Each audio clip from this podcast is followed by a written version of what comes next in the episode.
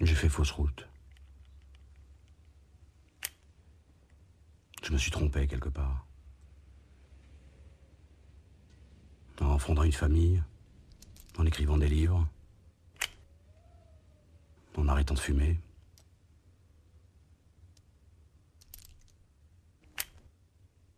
J'ai presque plus de rapport avec ma femme et mes deux enfants. On vit ensemble, mais comme des étrangers dans le même hôtel, en faisant simplement l'effort de ne pas s'en apercevoir.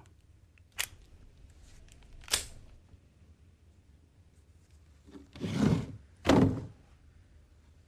ne fais rien. Je dors très peu. Et la nuit, je me dis souvent que n'importe quelle lumière vaudrait mieux que cette obscurité. Bonjour à tous, je m'appelle Sylvain, je suis psychiatre. Bienvenue dans Ma séance de psy, le podcast qui vous parle de la psychiatrie au cinéma.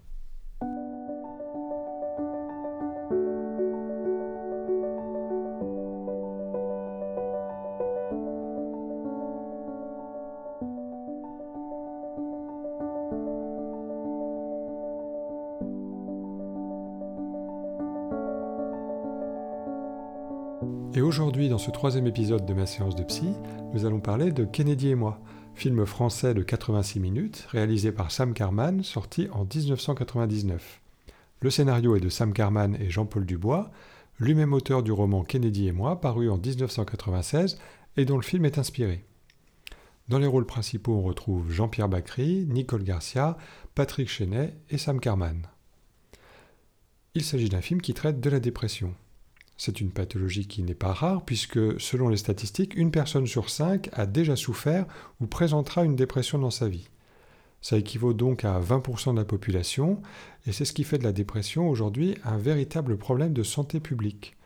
Selon l'OMS, elle est même la deuxième source de dépenses de santé dans le monde après les maladies cardiovasculaires. Donc ici, la dépression est le fil conducteur du film. Les troubles psychomoteurs sont visibles à l'image, à travers la gestuelle, les mimiques et le discours de Simon Polaris, et la pensée dépressive est quant à elle illustrée par la voix off. Le film raconte donc comment un homme proche de la cinquantaine, souffrant d'une dépression sévère, va reprendre le contrôle de sa vie avec l'aide de son thérapeute, mais aussi et surtout grâce à une obsession pour une montre qui aurait soi-disant appartenu à John Fitzgerald Kennedy et qui symbolisera pour Simon la reconquête du temps qui lui reste à vivre.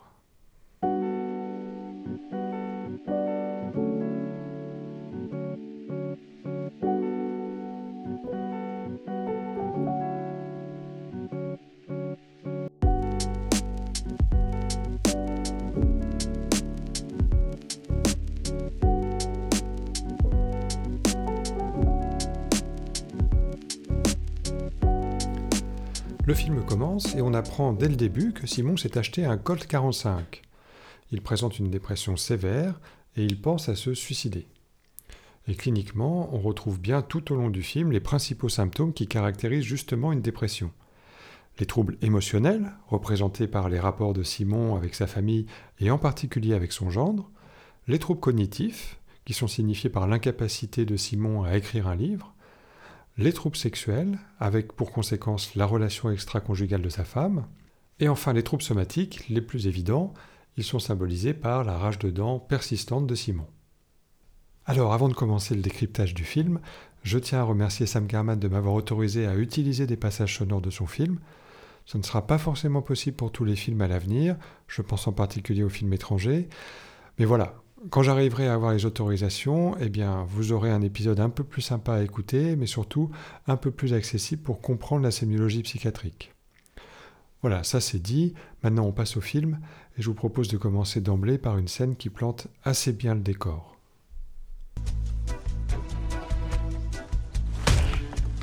Sur ce fauteuil, j'ai écrit 12 livres médiocres. J'ai l'impression d'avoir perdu toutes ces années. Elles m'ont rien appris. Sinon, à me taire, à vivre seul et assis.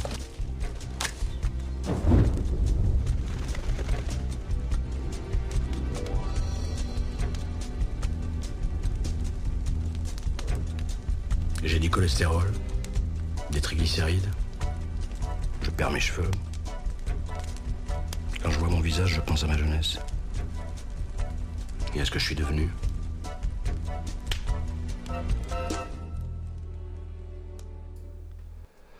On retrouve là des symptômes très classiques de la dépression l'autodévalorisation, la culpabilisation et le pessimisme. Pour Simon, le passé est un échec, le présent est une souffrance de chaque instant et il n'y a aucun avenir envisageable. Ça correspond assez bien à la réalité et ce d'autant plus que le film continue par une ellipse de six mois qui montre de façon tout à fait juste que la dépression est un processus insidieux qui altère très progressivement les fonctions motrices, psychiques et émotionnelles d'un individu. On ne se réveille jamais un matin déprimé alors que tout allait bien la veille. Une dépression, ça met du temps à s'installer. D'ailleurs, cette évolution lente entraîne des retards de diagnostic, comme le dit une étude canadienne parue en 2017, et qui montrait que plus de 60% des Canadiens atteints de dépression n'avaient été diagnostiqués qu'un an après en moyenne. T'es pas en retard? Non mais j'y vais pas, il y a la grève. Bon, c'est quoi cette fois Oh, toujours pareil. Pourquoi tu t'es levé si tôt alors? Je vais chez Eric. Il y a plus de, y a plus de beurre salé là, il y a que ça comme beurre? Ah, excellent. Quelqu'un a vu mon fil dentaire? Bonjour. Bonjour Thomas. Quoi T'as pas vu mon fil dentaire Maman Non, mon chéri, je l'ai pas vu. Attendez, je m'en suis servi hier soir. Après, je l'ai posé sur la tablette de salle de bain, il n'y est plus ce matin. Dans cette scène du petit déjeuner, on voit comment la dépression peut isoler une personne de son entourage. Dans ce cas précis, Simon est au premier plan dans un coin du cadre. Il est indifférent, on ne le remarque pas parce que notre regard est plutôt attiré par la conversation qui se passe derrière lui, à table, entre sa femme et ses enfants. Ce qui est tout à fait juste, c'est que chez les personnes déprimées, on retrouve régulièrement de l'ennui et une perte d'intérêt pour les choses du quotidien. Je rêvais d'un fils unique et j'ai eu deux imbéciles. J'ai bien fait de m'épargner ces petits déjeuners pendant toutes ces années. Les voir évoluer le matin, ça me met mal à l'aise. J'ai l'impression de porter un pull de laine à même la peau. Le cynisme, comme on peut l'entendre ici, c'est aussi un symptôme. Il traduit chez l'individu une perte d'intérêt pour ses propres valeurs morales. Ce moment particulier souligne avec ironie à quel point il est difficile pour le personnage, à cause des symptômes dépressifs, de supporter la cohabitation avec sa femme et ses enfants.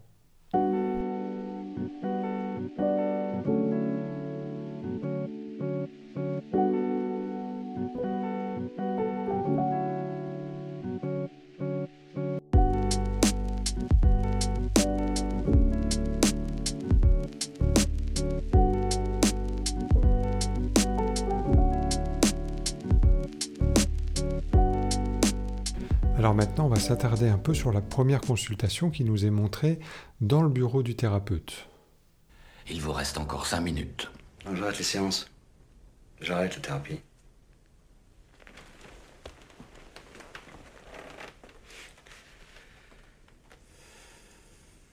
Mais vous pensez que c'est le bon moment pour ça? Oui. J'ai trouvé mieux. C'est-à-dire? J'ai acheté un revolver et des cartouches.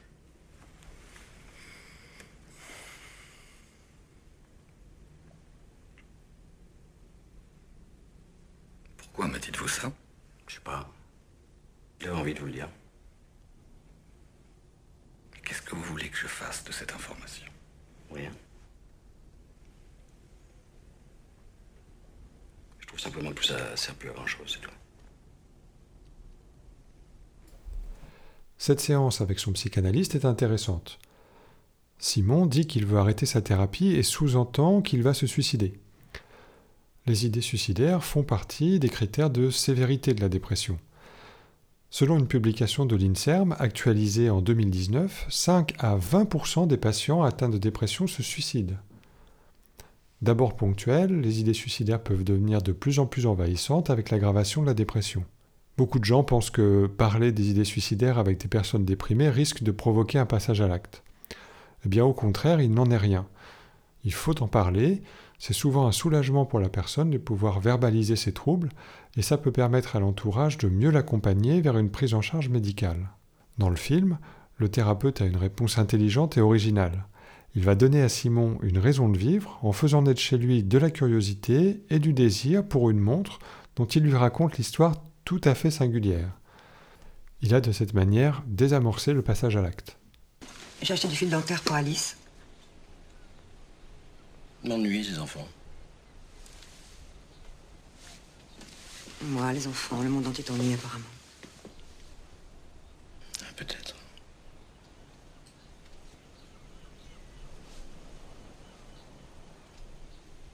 T'as envie de moi? Non. Dans cet extrait, ce sont l'apathie, l'ennui et la perte de libido qui sont mises en évidence.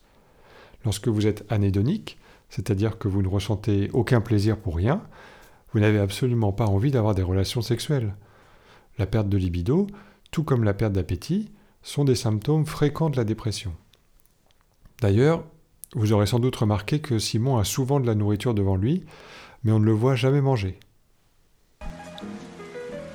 Kennedy, lui, il avait pas une tête à souffrir des dents. Oswald, si. C'est peut-être ça qui l'a rendu fou. Le mal aux dents.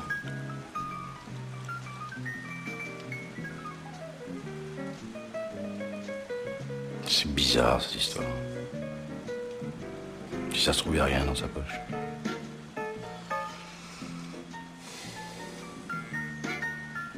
Mais j'y crois, moi. J'ai envie d'y croire. Dans cet extrait, on est en pleine nuit. Simon est dans sa voiture et se parle à lui-même. Cette scène est là pour nous montrer qu'il souffre d'insomnie, symptôme très fréquent, voire inaugural de la dépression. Souvent, c'est en milieu de nuit qu'elle se manifeste, vous n'arrivez plus à vous rendormir et vous pensez à plein de choses, parfois angoissantes. Ça s'appelle des ruminations nocturnes. La privation de sommeil, c'est le moteur de la dépression. Moins vous dormez, moins vous avez les idées claires, plus les symptômes dépressifs progressent. Allô? Thibaut? Bah alors, qu'est-ce que tu fais? J'aurais jamais dû avoir d'enfant. Bah oui, je t'attends. Plus les années passent, plus je m'aperçois que j'ai rien en commun avec eux. oui, oui, je déteste. Anna arrive à donner le change, elle. Surtout avec Alice. Moi, même plus envie de donner le change. Alors ce que vous venez d'entendre, ça s'appelle de l'anesthésie affective. Elle vient renforcer le sentiment d'indifférence. La personne déprimée n'a plus la force de donner une réponse affective adaptée au contexte. Elle est figée en quelque sorte, et ça se traduit aussi par une perte d'expressivité du visage et un ralentissement de la gestuelle. Et effectivement, vous verrez tout au long du film que le visage de Simon est la plupart du temps peu expressif. Allez, on passe maintenant à la scène chez le dentiste. On l'écoute et je vous explique après pourquoi Simon est si énervé. Je sais, mais c'est inutile. Je vous assure. Il faut que vous preniez rendez-vous. C'est votre patron qui m'a mis dans cet état. Alors j'ai pas du tout l'intention de bouger avant qu'il m'ait examiné. Dites-le lui. Et dites-lui aussi qu'avec les dépassements d'honoraires qu'il pratique, il a plutôt intérêt à se montrer conciliant. Qui doit se montrer conciliant? C'est vous qui faites ce scandale? Je fais aucun scandale, j'attends mon tour. Ah mais ça ne sert à rien, monsieur Polaris, je ne vous verrai pas. La dernière fois, je vous ai reçu en catastrophe par pure courtoisie envers votre fille, mais maintenant, vous êtes gentil, vous prenez la voie normale du secrétariat. Non, non, arrêtez avec cette condescendance. Hein, je suis pas gentil et vous me parlez pas comme un enfant de 4 ans. Hein Vous m'avez opéré mal, j'ai la gencive complètement ruinée. Alors maintenant, vous allez essayer de terminer votre boulot correctement. Vous avez compris? Primo, c'est trop fort. Secondo, dehors. Vous commencez à me faire chier La dépression, et ça c'est bien démontré dans la littérature, majore la nociception, c'est-à-dire la perception de la douleur. À stimulation douloureuse égale, une personne déprimée ressentira la douleur de façon plus intense. Et la douleur, qu'elle soit morale ou physique, eh ben ça rend irritable. Et c'est ce qu'on voit ici. L'attitude hautaine du dentiste provoque chez Simon une agressivité verbale, puis physique, qui dégénère en bagarre dans la salle d'attente.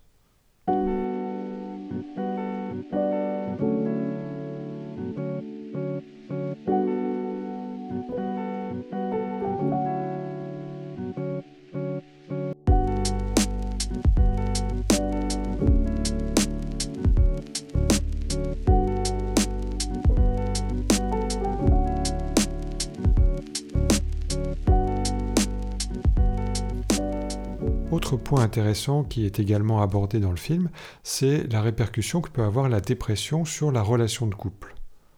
Bon, merde, ces gens, ils sont tous pareils, ils sont lamentables. Comment c'est pas que je suis lamentable Qu'est-ce que tu cherches exactement? Je te suis plus, Simon. Jusqu'où tu comptes aller comme ça? Tu dis que tes enfants t'ennuient? Tu travailles 22 ans plus tard pour ne pas savoir qu'il fallait les éduquer autrement? Mais qu'est-ce que t'as à la fin? Mais parle! Toi que ça m'angoisse pas, moi, de voir un type de ton âge passer ses journées à, à attraper des mouches, à jouer avec des revolvers, à mépriser ses enfants? Je voudrais regarder la télé, laisse-moi tranquille. Mais je fais que ça. Tout le monde fait que ça. On te laisse tranquille, Simon. On peut plus t'approcher. T'es en train de faire le vide autour de toi. Tu finiras seul. Tu veux partir?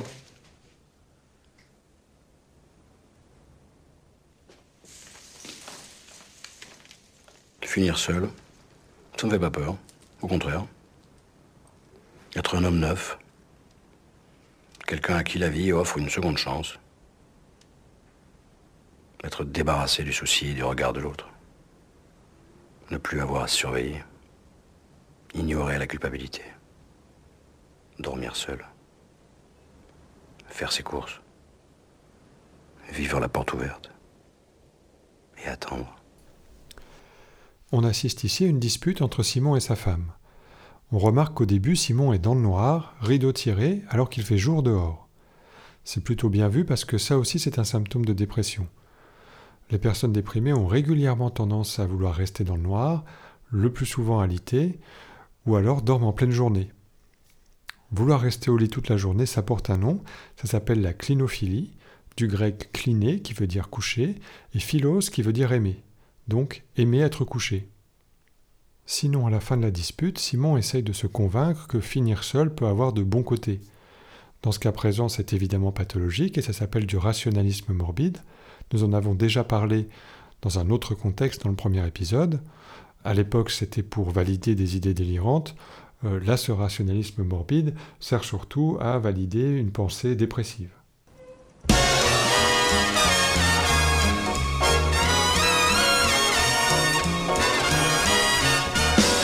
Shadow in the sky, the road is shining.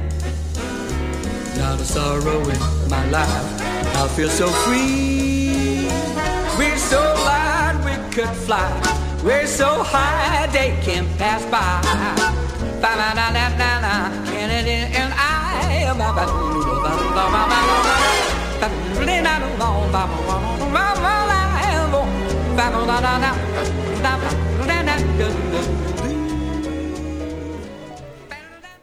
Rupture de rythme et musique entraînante, Simon vient de demander à son psychiatre de lui faire voir la montre de Kennedy.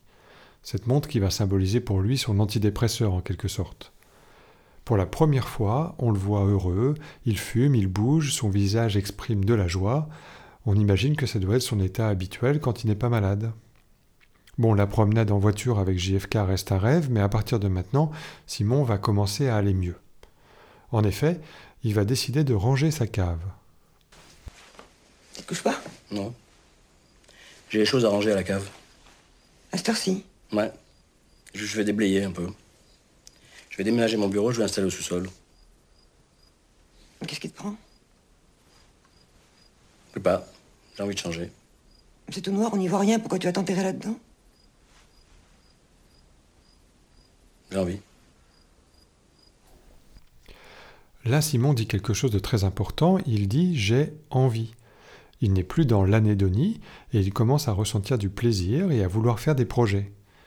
Chose amusante, au début de sa dépression, Simon est installé au dernier étage de sa maison et au fur et à mesure de sa guérison, il va descendre les étages pour finir à la cave et repartir en quelque sorte sur de nouvelles bases. Quand on vit depuis plus de 20 ans avec une femme, on finit par ne plus la connaître. Ni la reconnaître. Je suis contre elle. Je touche ce corps. Et je sens qu'Anna veut quelque chose qui n'est pas très loin de Hamilton. Un moment simplement meilleur que les autres. Ce qu'elle demande, c'est un peu de répit. Je sais ce que je dis. Là, je vous ai mis cet extrait juste pour souligner que sa libido revient. Ça fait partie du processus de guérison. Ça montre que Simon va mieux. Je vais passer sur la scène du braquage chez son thérapeute. On retiendra surtout que Simon échange son revolver, avec lequel il voulait se donner la mort au début du film, contre la montre qui l'a guéri de sa dépression. Je pense à mon père. Le jour de sa mort, c'est moi qui lui ai enlevé sa montre. Aujourd'hui, c'est différent. On enterre les gens avec leur montre à quartz au poignet. Enterré ou pas, la montre continue de donner l'heure pendant un an. C'est à ça que je pense en ce moment. À tous ces types enterrés, qui ont l'heure exacte au poignet. Je porte la montre. Je suis vivant. Je suis bien.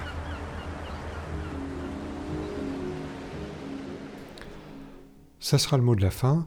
Je penche la montre, je suis vivant, je suis bien. Les symptômes ont disparu. Simon va se remettre à fumer comme quand il allait bien. Il va retrouver de l'inspiration et de la créativité. Et il va enfin pouvoir se remettre à écrire un nouveau roman. Voilà ce qu'on pouvait dire sur Kennedy et moi. Alors aucun film ne peut vraiment centrer son histoire uniquement sur la dépression, mais je trouve que sa représentation est assez juste et structure plutôt bien le récit qui nous est fait du quotidien de Simon Polaris. Nous aurons encore sans doute l'occasion de parler de la dépression dans d'autres contextes narratifs, je pense en particulier au polar ou à la comédie romantique. Les films qui traitent de la dépression ne sont pas rares, il existe plein de façons différentes de la mettre en scène. C'est tout pour aujourd'hui, j'espère que ça vous a plu. Si c'est le cas, n'hésitez pas à laisser des commentaires et un 5 étoiles sur Apple Podcast. Vous pouvez me retrouver sur Twitter à ma séance de psy si vous voulez poser des questions ou suggérer des films dont vous voudriez entendre parler. D'ici là, je vous dis à bientôt et bien sûr, je vous souhaite plein de belles séances de cinéma. Allez, salut